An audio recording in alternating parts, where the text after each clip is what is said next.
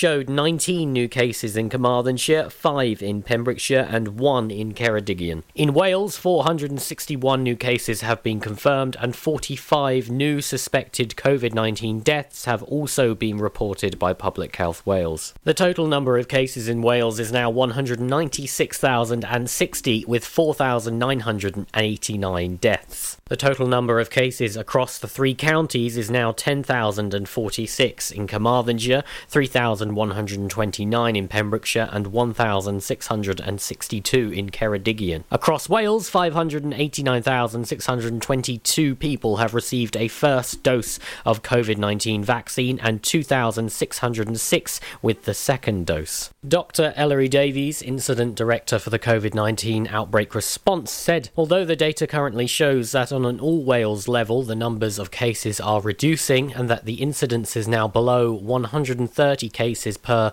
100,000 of the population, the rates in some areas, particularly in North Wales, are still at more than double that. The pressure on our hospitals is still severe, so it is extremely important that everyone sticks to the rules and stays at home as much as possible. We continue to work to identify and investigate cases of variant coronavirus in Wales. To date, 13 cases of the South African variant have been identified in Wales. Multi-agency investigations continue into separate cases that do not have clear links to international travel. There are no cases of the variants associated with Brazil. The Heweldar Apprenticeship Academy is again opening its doors to anyone looking to join the NHS. The Academy's new programme, which has just launched, is designed to provide opportunities for the local population in Ceredigion, Pembrokeshire and Carmarthenshire to those who want to work in healthcare but may not have the appropriate qualifications or be in a position to gain qualifications. Lisa Gosling, the Director of Workforce and Organisational Development at Heweldar, said, we're very excited to announce that our apprentice programme has returned. It's an amazing opportunity for people wanting to work in the NHS and to develop their career. Following the success of our 2019 programme, we have expanded it this year to include non-clinical roles such as patient experience, digital services, corporate governance, with several more being developed. As a health board apprentice, you will receive structured work-based learning, enabling you to learn while you earn and gain nationally recognised qualifications. Apprenticeships can take between 1 and 4 years to complete and are available to anyone from the age of 16. As well as being in the workplace, you will attend a college or a training centre to work on your qualifications. If you think this opportunity is for you, you can go online to hduhb.nhs.wales for more information. I'm Charlie James and you're up to date on Pure West Radio. Pure West Radio.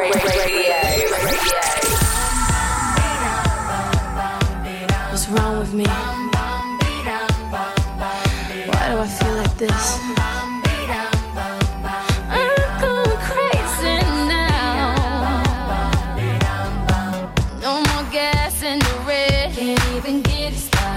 Nothing heard, nothing said, can't even speak about it. I'm alive, I'm my head, don't wanna think about it. Feels like I'm going insane, yeah. It's a thief in the night to come and grab you. It can creep up inside you and consume you. A disease of the mind, it can control you.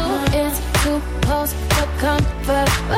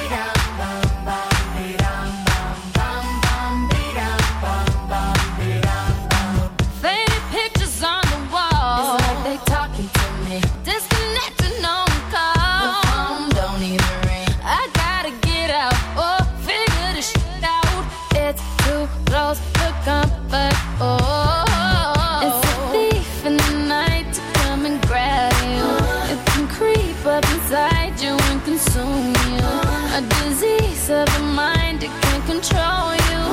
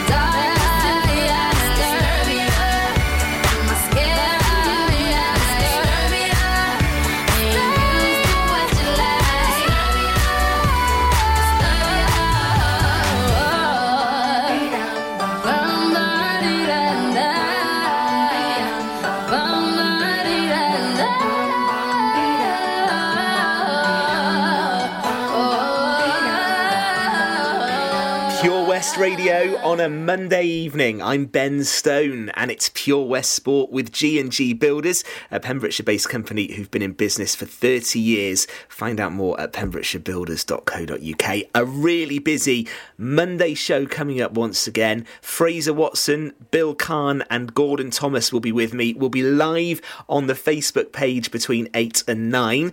In the first hour, we're going back through the archives with Bill Kahn.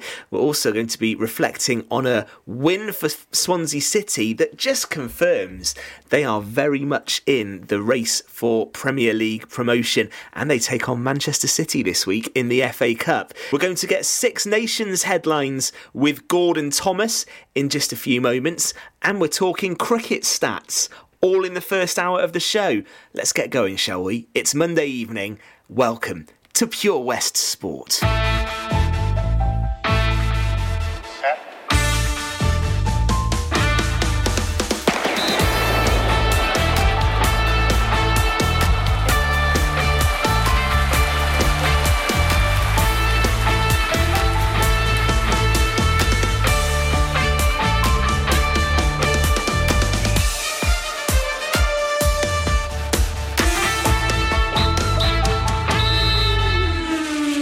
Well, a very good evening and welcome to Pure West Sport on a Monday evening with G&G Builders. And let's start by getting some reaction to the first weekend of Six Nations matches. We've got lots more to come on this after 8 o'clock, but Gordon Thomas has joined me just to go through some of the headlines from the weekend. Evening, Gordon. How are you? I'm very good, Ben. Very good indeed. I enjoyed the weekend. Some really good rugby. Well, we set it up on the Saturday morning Pure West Sports show. It was an exciting weekend. We should start with a win for Wales. They turned round a half-time deficit to win 21-16 against Ireland. And I think given the autumn form, Gordon, Pivac will just be delighted to get a win on the opening weekend. You hit the nail on the head there, Ben. Any win would do, and that's exactly what Wales did. They won out ugly, Ben. 13-6 down at half-time, and also Ireland down to 14 men when Peter Romani was sent off for a deliberate collision to Thomas Francis's head. So you would have thought that would have put the Irish under pressure, but it seemed to spur them on. And they led 13-6 at half-time with Tag Burney scoring a try, the ex-Scarlets lock. And they were in the driving seat, to be honest with you. But things changed in the second half and Wales featured a lot better. And it was great to see George North cross in for a try in his 99th appearance for Wales. And also young Rhys Zammit. He took his try very well. He was only had about 10 metres to go, but he was very quick and he finished that very well. And that put Wales in the driving seat to win 21-16. It was a bit of a dramatic finish when the Irish fly-half kicked for touch and he kicked it out, which was very unlucky for Ireland, but it was very lucky for Pivac and possibly his job, as we spoke about it before. He was under pressure, so and they've important. Got to win. Yeah, you're right. And we'll talk more about this after 8 o'clock because there were some positives for Wales, but the big one was getting that win. What about England, Scotland, Gordon? We spoke about this on Saturday morning and we said England should win at Twickenham. I mean, I thought England would win the championship and they still might, but we also said Scotland are an improving side and are a tricky side to play against. And so that was proven on Saturday evening. Incredible game, Ben. I've never, ever seen an international team, and that's including the likes of New Zealand, Australia, South Africa, go into Twickenham and dominating an English pack. I've never, ever seen that. Scotland were terrific. Stuart Hogg, he played outstanding at full-back, and I have to say Russell Finn as well at fly-half, he was a breath of fresh air as well. A lot, he did some clever little kicks behind the England defence, and England just never seemed to have the rubber of the green, and they just couldn't get out of that mode of any urgency at all. With Scotland, we're quite literally Scotland the Brave. They were magnificent and they thoroughly deserved their win. 11-6 they won, Ben, and they won the Calcutta Cup. And that was the first time they'd won at Twickenham since 1983. And it was the 150th game between the two countries as well. So great, great day for Scotland. But Wales have to go to Murrayfield next, mate. So it'll be an interesting game. Yeah, and we'll look ahead to that, actually, a bit later on Pure West Sport. And just finally, we should have a mention. I know Italy were really well beaten by a very classy France side, but we should have a mention for the one Pembrokeshire representative in the Six Nations, young Stephen Varney, 19 years old, turning out for Italy. He's just going to benefit from the experience, you feel, and he'll come good in the years to come as Italy look to improve. But France are looking good, Gordon. Definitely. I mean, Italy are a very young side. I think the average age of the side is 24. And our very own Stephen Varney playing at 9. He's only 19. But he played the full 80 minutes and he had a tremendous game. He shipped the ball out well when he was allowed to. And there was one little moment where he threw two dummies and one of them included the man of the match, Dupont. He dummied him and put the winger in for the try. But unfortunately, it was a forward pass. Anton Dupont is an exceptional player. He was involved in 3 of the tries and he scored one himself. And he was player of the tournament in the last championship. Great, magnificent. Man. France look really, really strong. Forwards are quick, strong. They're always on the front foot. And I expect them to be there or thereabouts for the championship.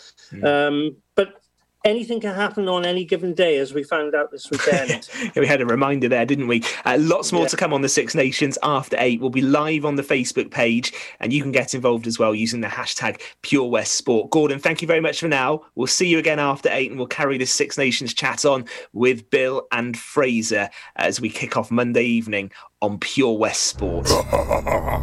Witness the evil power of Bedhead. No! My hair! Won't anyone help me? Stop right there, Bedhead. Your reign of hair-meddling terror is over. Freestyle, my old nemesis. You can't stop me, boyo. Guess again. Eat laser! No! I'll get you next time, Freestyle.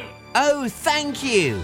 No problem. When it comes to Bedhead, you just gotta freestyle. For wicked trims, call Freestyle Barbers, Portfield, Haverfordwest, on 07827445589. Patch is the Pure West Radio chosen charity of the year. Pembrokeshire Action to Combat Hardship, founded in June 2008. They cover the whole of Pembrokeshire and have 2 basic banks that give food, clothing, small household items, toiletries, cleaning products, and a baby bank that's in Milford Haven and Pembroke Dock, and 3 food banks, Haverfordwest, Begeley and Tenby. They also help the lives of families in the festive season with their Christmas toy appeal. Last year, Patch gave toys to over 950 children. Listen every Wednesday at 5:40 to the Patch Update to find out the latest news with our chosen charity of the year here on Pure West Radio. At Folly Farm, you're guaranteed a fun family day out. Explore the zoo, experience the barn, have fun at the fairground, or just go and play. You get to pick your own adventure, and it's never been more affordable. With 15% off day tickets purchased in advance online, or the great value annual passes where you only have to visit more than twice to start saving. What better time to experience the excitement that a day at Folly Farm brings? Zoo, barn, fairground, play. Pick your own adventure at Folly Farm. You can listen to Pure West Radio anywhere. In the kitchen, in the bath, in the garden, on the sofa. Go for it. Even in space.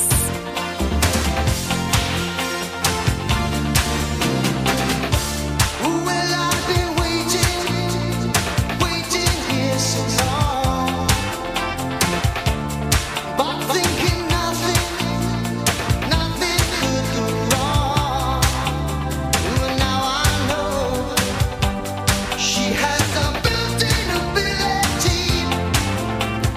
Everything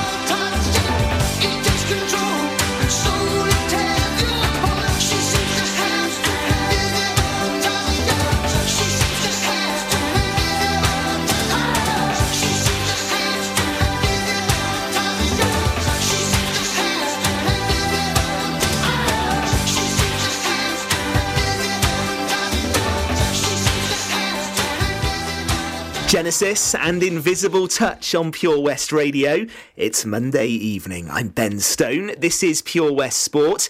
And on Friday, Swansea City beat Norwich 2-0 at the Liberty Stadium to cement third place in the Championship. Fraser Watson is with me, and he was actually there reporting on the game on Friday. And for Swansea, Fraser, it's continuing a fantastic run of recent form.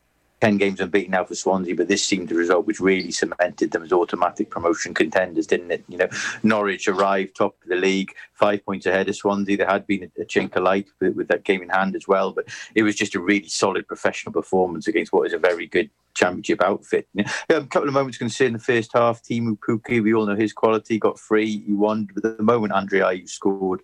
Conor Hourihane, he'd added an extra dimension to Swansea's just Premiership quality playing in the Championship midfield. You know, that second goal settled everything down. And the way Swansea are at the moment with that back three and Mark Uae leading it, you never felt Norwich were coming back, Ben. You know, and that is the confidence flowing through. They really look a rock-solid outfit. And from being Norwich, the runaway leaders, to people chasing second, it looks a three-horse race at the moment. Brentford coming into it as well. Norwich are actually the ones who look the most vulnerable. All of a sudden, Swansea aren't just in contention for the playoffs, are they? They're very much in this promotion race now, Fraser, as you say. What's been the turnaround, or what's kind of happened to cement that, do you think, over the last few weeks? There's no doubt performances have been outstanding now for about a month. I think they've just got a well-oiled unit going right from goalkeeper through to the forwards. And the form of Jamal Lowe, obviously, in adding the extra dimension up front has been critical. But you look, it's a solid out right the way through. Freddie Woodman in good form in goal. The back three, which is interchange at side, remember, you know, with Ben Cabango, who's been outstanding for a lot of season, actually on the bench on Friday. But Mark Goyee, who's on loan from Chelsea, has led it superbly. The full-backs, Roberts and Bidwell, are marauding down and making real influence. And that midfield three, you know, you've still got players at the bench of quality. We spoke at the start of the season, maybe a bit concerned about the strength and depth of Swansea's squad. That now seems to have been banished. You've got Wan Danda, been great this season. Again, didn't get a minute on Friday night. Conor Hourihane's come in. Jay Fulton's into form. Matt Grimes is in form as well, you know. So overall, they just look a very well-oiled unit at the moment, and we just hope we can continue. Absolutely right. And I tell you what, Fraser, if you talk about big tests to come, on Wednesday, it's the small matter of Manchester City at home, fifth round of the FA Cup, 5:30 under the lights at the Liberty Stadium. How are they going to approach this game now? Because they're in contention, obviously, in the Championship, but this is going to be a huge night on Wednesday, isn't it? What's your thoughts ahead of it? There's so many branches to this one, Ben. You know, Swansea 10 game unbeaten. They won't want to roll over against Manchester City. I mean, obviously, City are favourites. They're coming here on the back of winning 14 League and Cup games in a row. We saw the way they took apart Liverpool on Sunday. You know, they well-oiled machine. And Pep Guardiola, he takes every domestic cup seriously. Yes. You know, he won't be coming to Swansea to do anything lightly. He wants to win the FA Cup like he wants to win everything. It's a conundrum for Steve Cooper, though, Ben. If you had a week between games, I think you'd almost see this as a shot to nothing. You know, you could put his strongest 11 out and have a real go at Manchester City, and if worse comes to worse, then you go again. It's not like that now. He's got a big game against Sheffield Wednesday the following Saturday. The Wednesday after that, they're home to Forest. They then play the Saturday and the Wednesday after that. If they do the unthinkable and beat Man City, there's another FA Cup game to squeeze in. You know, it's a big conundrum. Like we said, Swansea are automatic promotion contenders now. There's no denying that. And you won't want to scupper it, but at the same time, you won't want momentum to be halted. So I would actually think he'll go fairly strong on Wednesday night, like he did against Nottingham Forest, like he did against Stevenage. He'll tinker with a few. I think perhaps Wan Danda will come in. Jordan Morris, who made his debut late on, actually on Friday, much heralded loan signing, that the strike from America. I wonder if he'll get a chance to get some minutes under his belt. But he won a performance, Ben. He's been adamant about that in the FA Cup. He doesn't want anything to halt what's going on at the moment. What will have to happen on Wednesday for Swansea to put off what would be one of the big FA Cup upsets ever, really, when you think about how Manchester City are playing? What has to go right on Wednesday evening? Well, if I was going to clutch at straws, I'll clutch at two of them. You know, there was that infamous quarter-final under Graham Potter a couple of years ago when Swansea were actually 2-0 up at half-time and it ended up losing 3-2. They may take us apart from that because there were players who enrolled that day. But, you know, Manchester City will come to play football, won't they? You know, they will try and open Swansea. They will give Swansea a chance to play. You know, so there will be openings there. There will be gaps. And Swansea got to show a lot of ambition, I think. You know, I don't think this is going to be the sort of game where they can play like in recent weeks in the Championship, where you get an early goal and you can shut them out for 90 minutes. You know, they've got to drive forward from midfield, depending on what the strike force is. They've got to look to run into space, and they have to really look to counter-attack when they do a possession. The big problem for Swansea is, as solid as their defence has been, is keeping City out at the other end, of course. You know, we saw Gabriel Jesus come off the bench late on Sunday, probably an indicator he'll start on Wednesday, you know, a Brazil World Cup player. So that's the depth of what Swansea are up against. And it's interesting. I asked Matt Grimes after the Nottingham Forest game in the press conference, did he feel that City were a team they owed them one after what happened in the last tie we just talked about? And he looked at me and he didn't take the bait, and he said, they're the best club side in the world. You're not going to get me saying we owe them one in case we get tonked afterwards. And he did use the word tonked. But, you know, they want to have a real go. But you know, it's going to be an extremely difficult task. We all know that. But it should be a good occasion. You know, it's a 5:30 kick-off with a bit of rain. It'll get people watching. It's a shot to nothing, but it should have a good audience. And I think because of Swansea's recent form, they'll be outsiders. We'll be quite intrigued by this tie as well. Oh, I'm looking forward to it. 5:30 then on Wednesday, Swansea City against Man City. Thank you, Fraser. He's back with us after 8, and we're actually going to hear an interview Fraser's done for us this week talking cricket stats in Pembrokeshire. That's on the way in just a few moments' time, right here on Pure West Sport.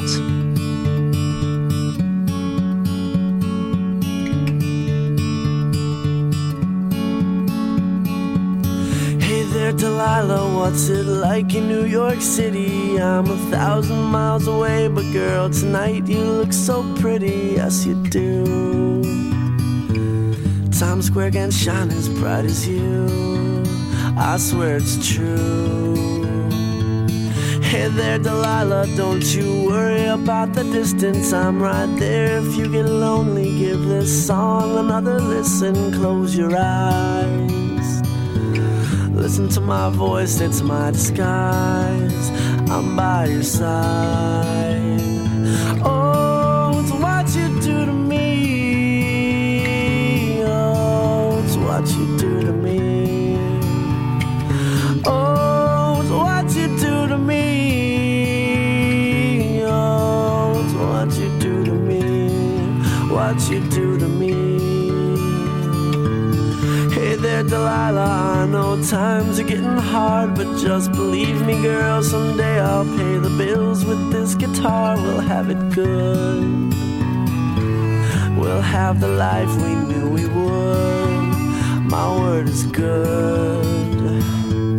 Hey there Delilah, I've got so much left to say. If every simple song I wrote to you would take your breath away, I'd write it all. Even more in love with me, you'd fall, we'd have it all. Oh, it's what you do to me. Oh, it's what you do to me. Oh, it's what you do to me. Oh, it's what you do to me. 1,000 miles seems pretty far, but they've got planes and trains and cars. I'd walk to you if I had no other way. Our friends would all make fun of us, and we'll just laugh along, because we know that none of them have felt this way. Delilah, I can promise you that by the time we get through, the world will never ever be the same, and you're to blame.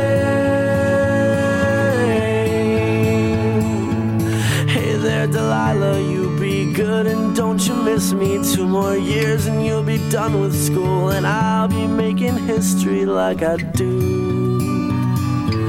You'll know it's all because of you. We can do whatever we want to. Hey there Delilah, here's to you, this one's for you. Oh,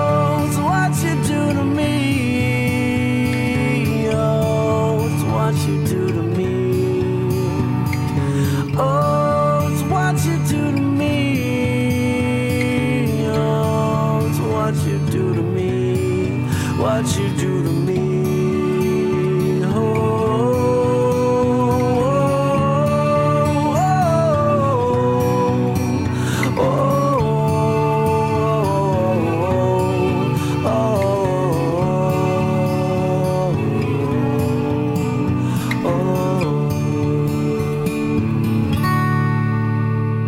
Plain White Tees and Hey There Delilah on Pure West Radio. I'm Ben Stone. This is Pure West Sport. We're going to talk loads more about the Six Nations after 8, and it was good to hear from Fraser there reflecting on a really good weekend for Swansea City and the excitement to come of the Man City game in the Cup, of course.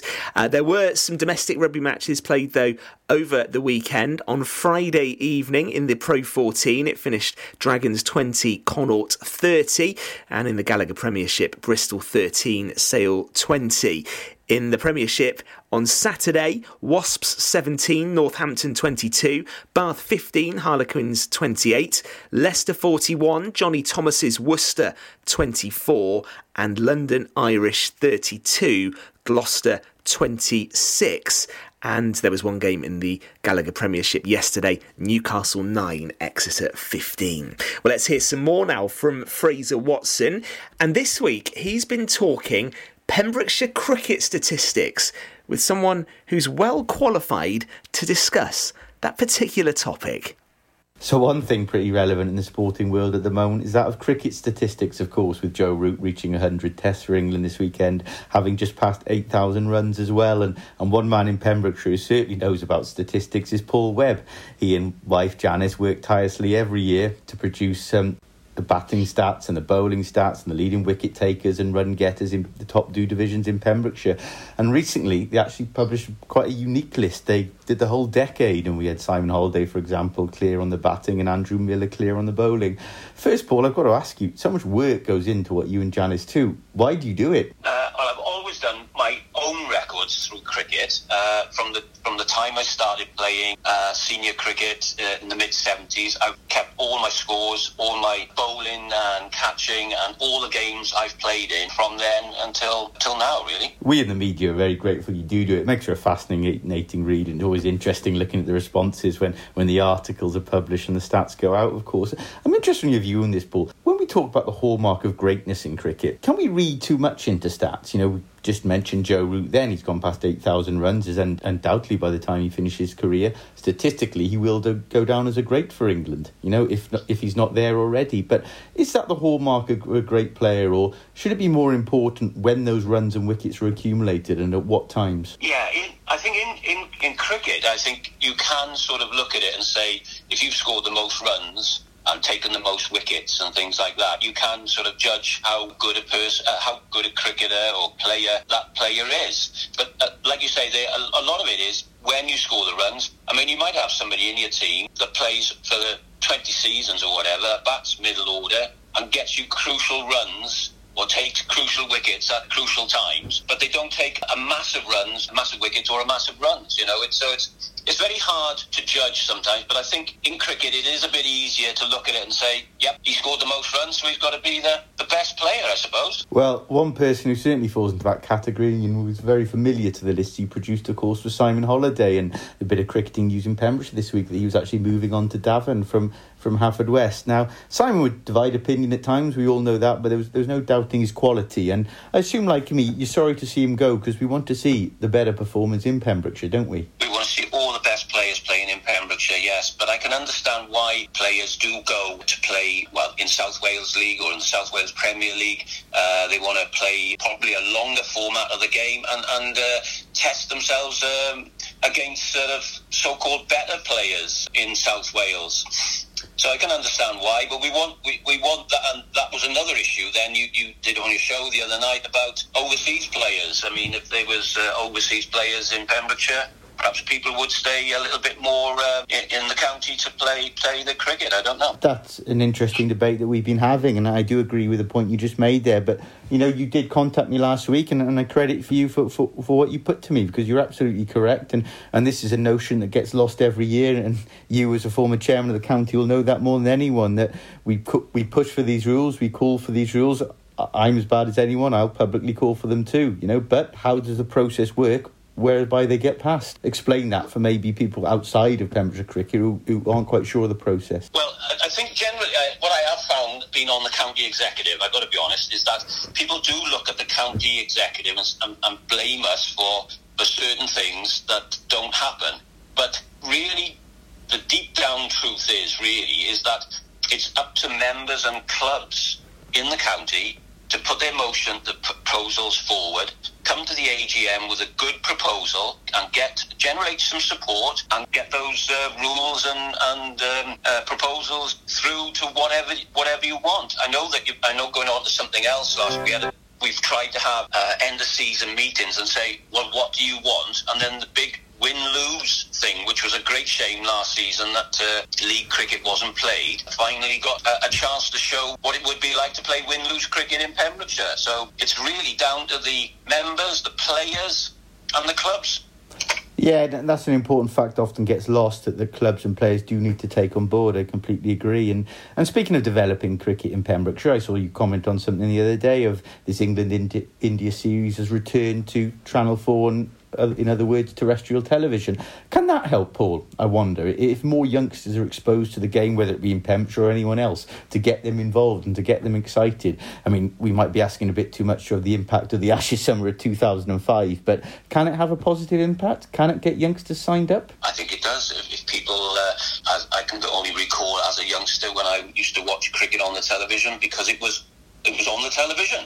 It was any test match and one day Benson and Hedges, Gillette Cup, and you watched those players, and that's where you got your inspiration from to play cricket or any sport is from the media. And the more that young people watch that or see that can inspire them to play cricket or any sport, really. Well, we hope to see plenty of youngsters in Pembrokeshire cricket this summer, of course, and like you said, the win-lose concept is coming in and we're all excited to see what positive impact that may have as well. But obviously there's no escaping the obvious conversation at the moment, Paul, the COVID-19 pandemic. We hope to get going on time in the last week of April. We're still not clear on that yet. It will obviously depend on government restrictions, but as a county executive, how planning going? Is it business as usual as far as you're concerned? Yes, we've been having Zoom meetings normally, our monthly meeting.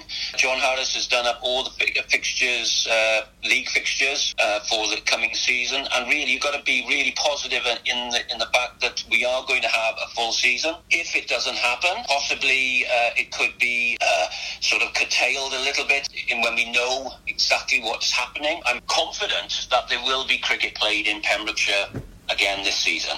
Hopefully it will be a full league programme.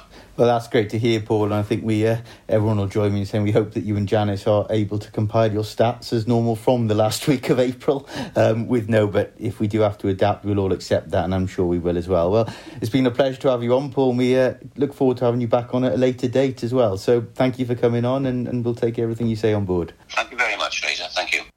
And that's Pure West Sports. Fraser Watson talking to Paul Webb about the great job he's doing alongside his wife Janice in compiling Pembrokeshire Cricket League stats. You can actually read a bit more about their work in an interview they did for pembrokeshiresport.co.uk as well. And if you would like to feature on the show, maybe an interview with Fraser, Bill or Gordon, do get in touch. You can email us. It's sport@purewestradio.com. Now, after 8 o'clock this evening, we're going to be talking about England's bid to win the first Test match in Chennai against India. The hosts need 381 more runs on the final day tomorrow to win the match, having ended on 39-1.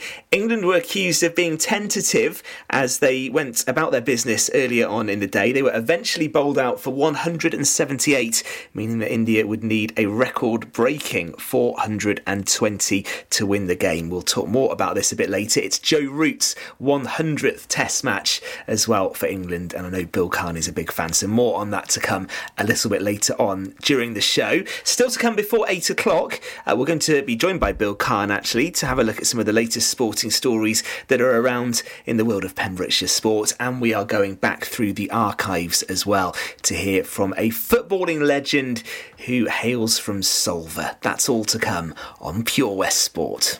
Do you dream of being out on the road, taking in the sights and sounds of Pembrokeshire? Thanks to Fast Track Driving School, I'm free to venture around the county, and now it's your turn. Fast Track is a triple award-winning driving school covering Pembrokeshire, Carmarthen, Cardigan and Llanelli. If you fancy a change of career in 2021, they are also instructor trainers. They even run driving lessons for those as young as 14. Want to learn something new in the new year? Fast Track it. On on Facebook at Fast Track Driving School or call on 0333 772 0801. See you on the road.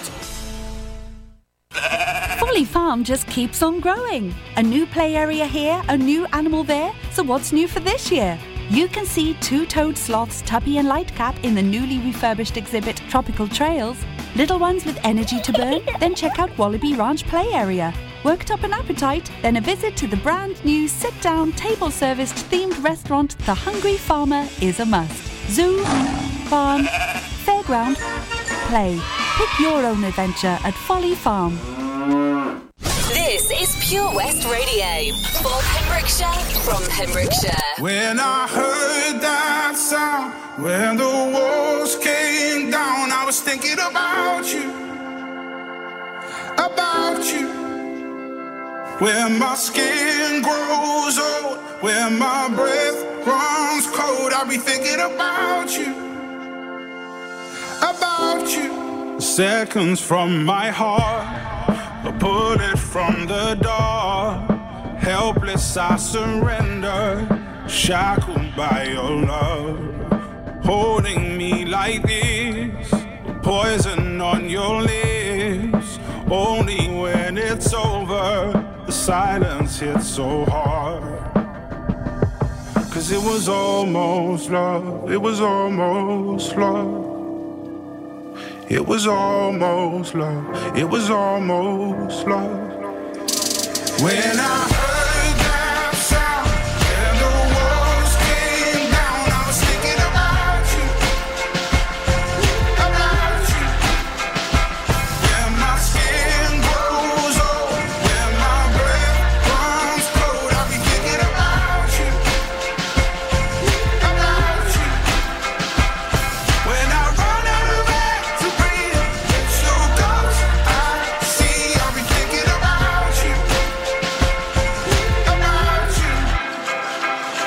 It was almost love, it was almost. We bleed ourselves in vain. How tragic is this game? Turn around, I'm holding on to someone, but the love's gone.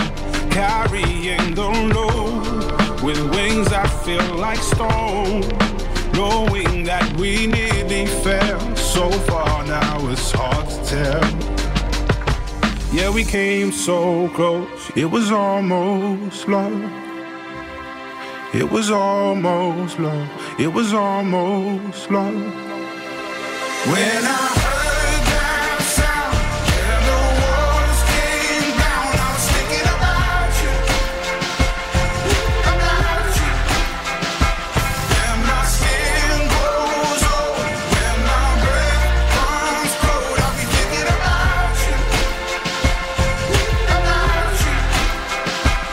when I run out of air to breathe, it's so close I see, I'll be thinking about you.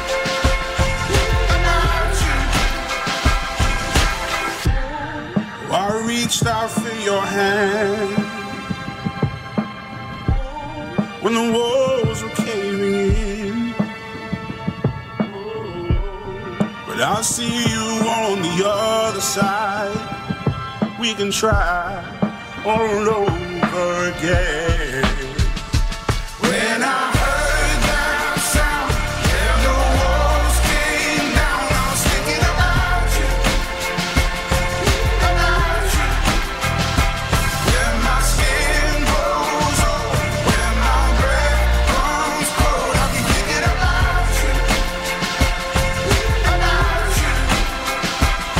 when I run out of air to breathe, it's so close I see, I'll be thinking about you,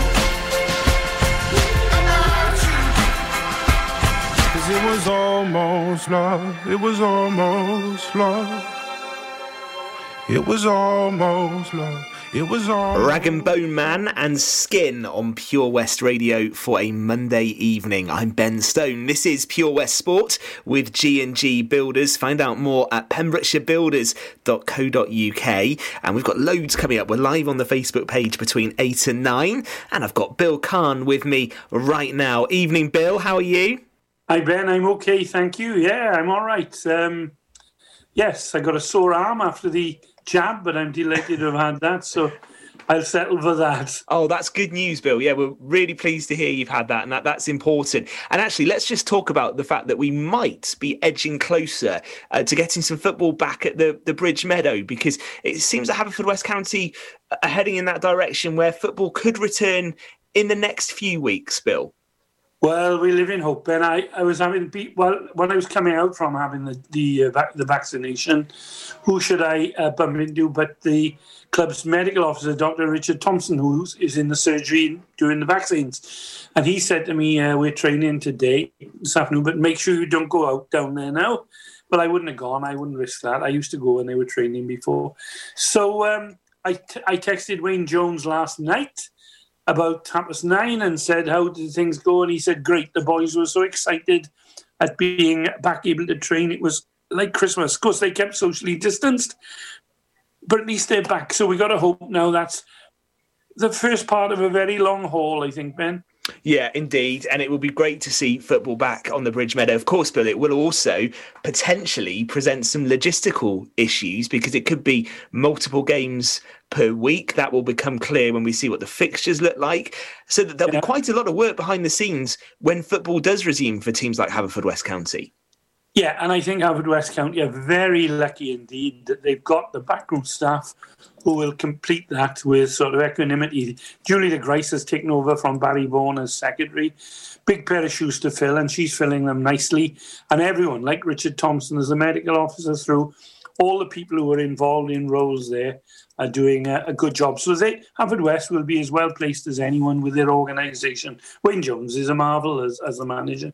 Indeed. OK, we'll follow that closely. And I really enjoyed talking to Wayne, actually, when we did our Christmas special show and he joined us live. And we'll have to catch up with him again on Pure West Sport. We're going to be talking Pembrokeshire football after 8:00 this evening. We had the news that Hakin United have actually now become the owners of their ground, the Observatory ground, or the OBS as it's known in Hakin. They purchased it from Pembrokeshire County Council. How significant a moment is that, Bill, for Hakin United? I think it's hard for us to appreciate unless you've been in a club who are on a ground that's leased, because all the marvellous work they've done there, like the fencing around it, the security fencing, the clubhouse, the changing rooms, they're all theirs, but they're on ground that's not theirs. Yeah. So, now they've got the rights to the land. It means so much, I think, to the community, the Hakin community, who support the Vikings, as they're called, and I think it's a marvellous job. We've got Chris Tanzi on the show, and he was one of the negotiators, arguably the most successful manager in Pembrokeshire football. Although you say I'm wrong, he's not arguably, he was. But he's a great guy. He's in charge of Mandood, who sponsored the Pembrokeshire Football League and the Hakin United, and my website, pembrokeshiresport.co.uk. So they've got a hand in a lot of sport and they're brilliant. So that'll be interesting. But for Hakin, I can understand the joy. You remember in the summer when they raised a lot of money on going right around the world almost on a reality thing. And the stuff they came up with there was absolutely amazing. Mm. And it's a real part of the community. It really is. Yeah, indeed. And we'll talk to Chris Tanzi about that after 8:00. And I'm sure get some good memories from him as well about his time in Pembrokeshire football. Stay with us, Bill, because as we head towards 8:00, we are going to go through the archives in just a few moments' time. And we're going to pick out someone who was honoured at the Sport Pembrokeshire Awards 10 years ago. Find out who we're talking about next on Pure West Sport.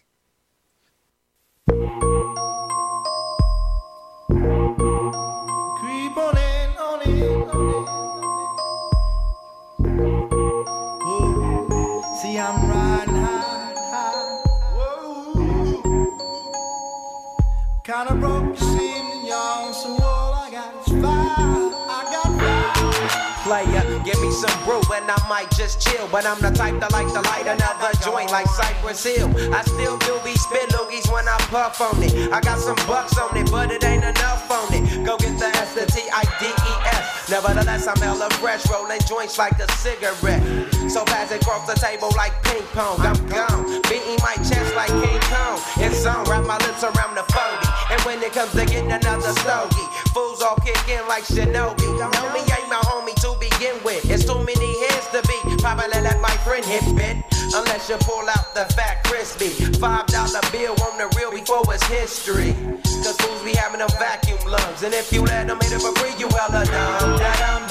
I come to school with a Taylor on my earlobe, avoiding all the flick teasers, skeezers and weirdos that be throwing off the land like where the bomb at. Give me $2, you take a puff and pass my bomb back. Suck up the dank like a Slurpee, the serious bomb will make a nigga go delirious like Eddie Murphy. I got more growing pains than Maggie, cause homie snagged me to take the dank out of the bag.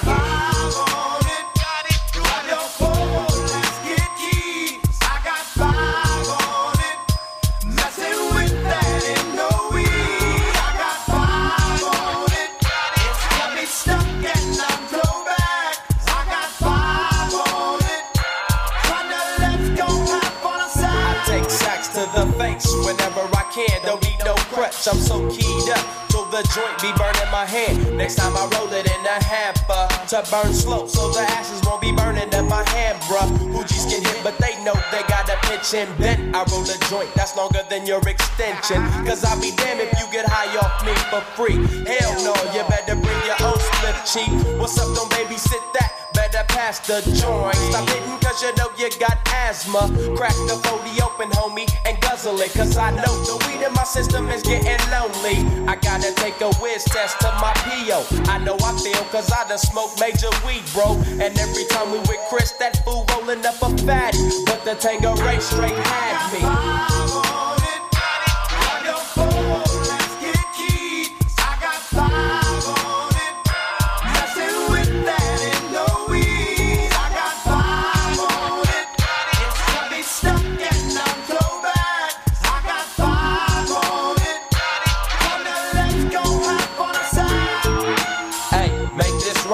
Stop at the light, man, my yesternight thing got me hung off the night train. You fade, I fake, so let's head to the east. Hit the stroll to 9-0 so we can roll big hashish.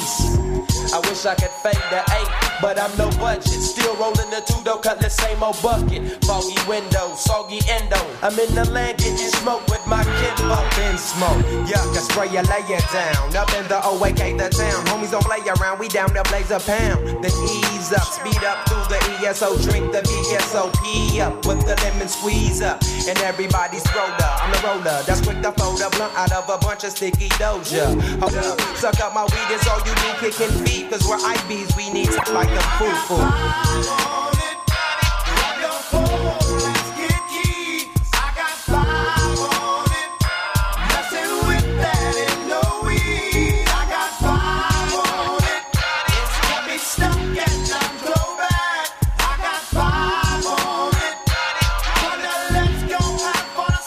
Monday evening, it's Pure West Radio. I'm Ben Stone and this is Pure West Sport. And we are taking our weekly look back through the archives now. And I've got Bill Carm with me because, Bill, as we said, we're going back to 2011 when Ian Walsh picked up the Lifetime Achievement Award. What do you remember about that night? I imagine it's one you remember quite well. Yeah, I remember every one of them as if they were yesterday, Ben. The highlights of my sporting career in Pembrokeshire include all those events because they were amazing.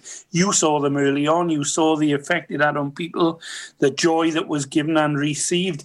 And Ian was totally taken aback. I mean, he was brought up in Solva and St. David's area. And he played football. He was one of a family of very, very keen sportsmen. Kevin is, I think, cousin, I don't think it's his brother, was a real in-your-face little scrum half with rugby. Great character. And if you look at Ian, he was totally dumbfounded. You know, when you think he played so many times for Wales, scored quite a few goals, including very important ones. And, you know, what he did was amazing. Since then, he's become quite a well-known commentator on sport, on football. And is a smashing guy, but he's totally flummoxed. He was totally lost for words, as if to say, how the heck did I get this? Yeah. And he got it. He's one of those footballers in Pembrokeshire. Sometimes we forget about him when there's the people like Joe Allen and Mark Delaney and Simon Digger-Davis, and now Liam Cullen. We forget about Ian. He was a prototype for that, really, you know. Indeed. He went to Uskal Dewi Sant, played for Solva. His professional career saw him play for Crystal Palace, Swansea, Barnsley, Grimsby and Cardiff. And he's a very good broadcaster as well, Bill, isn't he, nowadays with BBC Wales? Because he believes, he reminds me of some of the commentators today. Jason Mohammed, who developed in BBC Wales, who I've met a few times at dinners, who are so natural because they're not trying to be someone else. They're themselves. Mm. And I salute that, and I think it's lovely. And, you know, Ian is a lovely fella. We interviewed him and he was totally dumbfounded. He really was. Well, let's have a listen. We're going to go back through the archives right now then and rewind to 2011 and the Sport Pembrokeshire Awards. Yeah, well, I'm delighted, Ben. We've got a very special guest now who's come along tonight to grace the evening because he's done so much in sport, not only in Pembrokeshire when he's a boy, but international level, and he's still well known now. And that's Ian Walsh, who's Solva, plays for St. David's. Ian, first time you've been here, you sense the atmosphere already? Yeah, it's fantastic. I was a bit surprised, really, to find out how actually big it was. Mm. And when I was asked to come down to be a guest, you know, I didn't have to think twice, really. I was delighted. I love coming home. The older I get, I come home a lot more. I've got a place down in Solva now, so I'm home every other weekend through the summer. So I really enjoy coming home, and it's just a privilege to be here. You'll see tonight, but you'll know already what a sporting county Pembrokeshire is. Oh, well, it's fantastic. Where I'm a little bit disappointed, actually, is that there are a lot more footballers that come out of, you know, there's not that many international players that come out of Pembrokeshire. I think there's myself, of course, Simon Davis, my nephew, Joe Allen and Mark Delaney, I think, are the only four internationals. Yeah. So really, even though we're a great sporting county, it's a shame that we don't have a few more footballers coming up. But the talent is here, there's no doubt, and we'll see that tonight. Yeah, Joe Allen, you mentioned him there, and what a start to the season he's had. He's really stepped up, hasn't he, in the Premier League? Well, I've seen Joe grow from a little boy to a young man and now to a big man in a footballing sense. He's improved no end. I've been his biggest critic at times in terms of he can improve. I think he can still get better. He's developing game by game, and hopefully he's got a fantastic future ahead of him. For youngsters like Benny, and I mean, I remember you playing well and scoring goals. That was a few years ago. I'm old, yeah, they keep telling you I'm old. But how many times did you play for Wales? Yeah, I was fortunate to play 18 times for my country. I got 7 goals, some great memories scoring against England, you know, scoring some wonderful goals, playing with some wonderful players, and representing your country, it just doesn't get better than that. And I'm part of a very big family, and you know, my wife's side and my side, so made them all very proud. And to come from a small place like St David's and then play for Wales it's fantastic. And you know, I've got some very fond memories. You're also a very busy boy now. Your career's finished. You're heavily involved still in football. Yeah, I am. I've been very fortunate. When I finished playing, I went straight into the media, and as I said, I've got a face for radio, and I talk a very good game. So, and it's kept me going for a number of years, and I've seen teams come and go, young players come and go, and to be involved with football at a fantastic time now with Cardiff City, Swansea City and Wales. It's a wonderful time to be part of it. Ian, enjoy your evening. It's our weekly look back through the archives on Pure West Sports to when Ian Walsh was the winner of a Lifetime Achievement Award at the Sport Pembrokeshire Awards. That was back in 2011.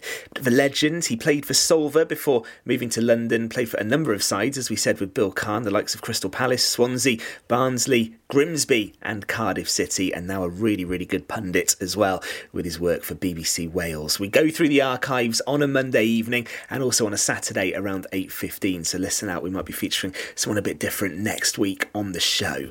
Now, coming up after the news at 8 o'clock, we are live on the Pure West Radio Facebook page. Gordon Thomas, Bill Kahn and Fraser Watson will join me, and you can get involved as well. #PureWestSport. We've got the former Hakin United manager Chris Tanzi joining us. He's been heavily involved with helping the club buy their ground from Pembrokeshire County Council, the Observatory as it's known. He'll be with us. He's one of the most successful Pembrokeshire Football League managers of all time.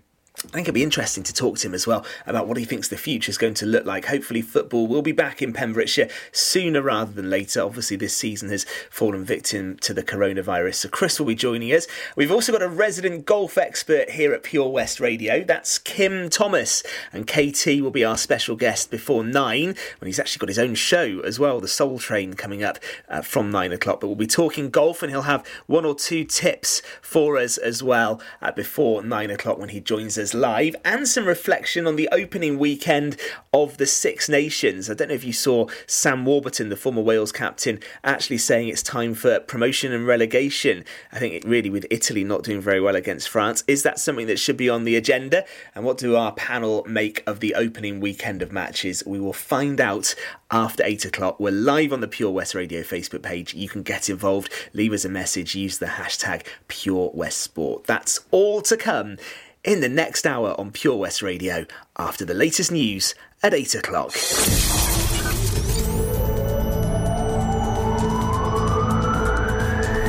Bathory to Merlin's Bridge. For Pembrokeshire, from Pembrokeshire, this is Pure West Radio.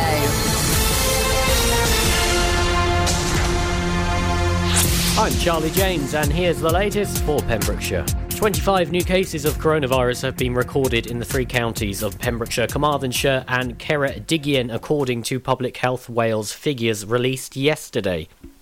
The figures